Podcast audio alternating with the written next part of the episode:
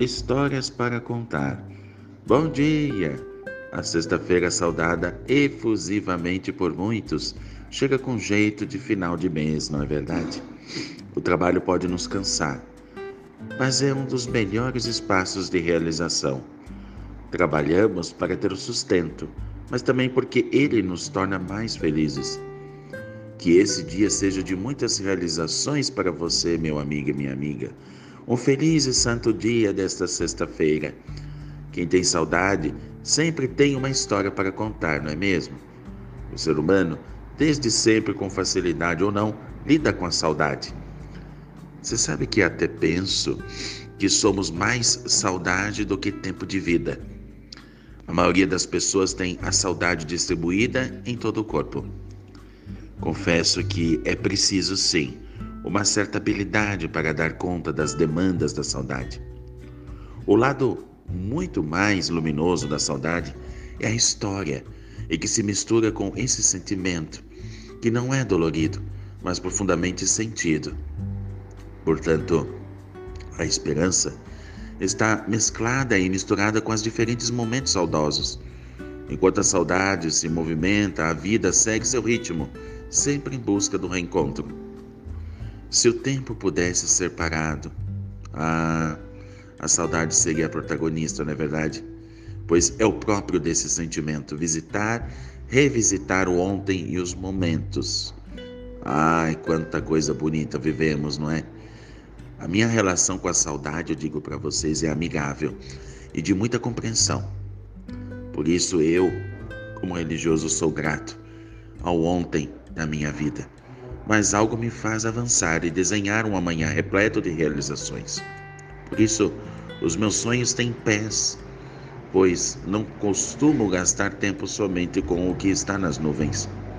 Mas o céu é o cenário que acompanha os meus passos e se conjuga com o meu ideal de fazer o bem ao próximo. Eu gosto muito das histórias, sabe? Mas não fico confortável ouvindo somente lamentações, não. Todos possuem fatos e relatos recheados de saudades. Não falar da saudade ou ficar somente derramando lágrimas pode ser desperdício de tempo, não é? Muitas coisas poderiam ser diferentes se as pessoas relatassem menos tragédias e ocupassem as horas para surpreender a convivência com os detalhes da saudade. Você sabe que tem histórias que servem de enredo para filmes.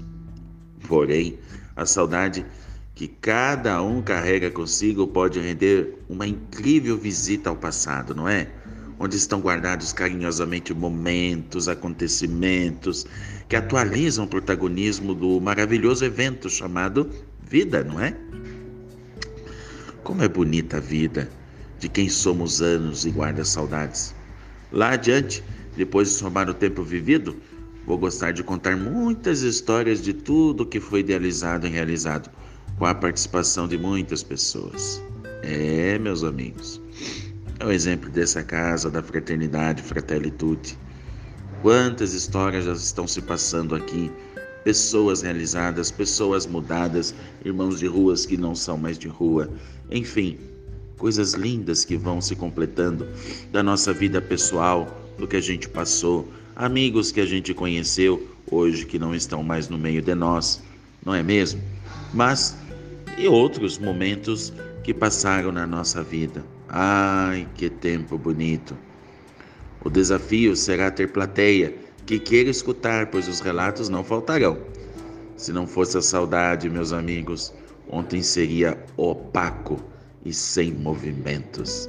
As atividades me esperam agora, então vou recolher a minha saudade e dar conta do recado.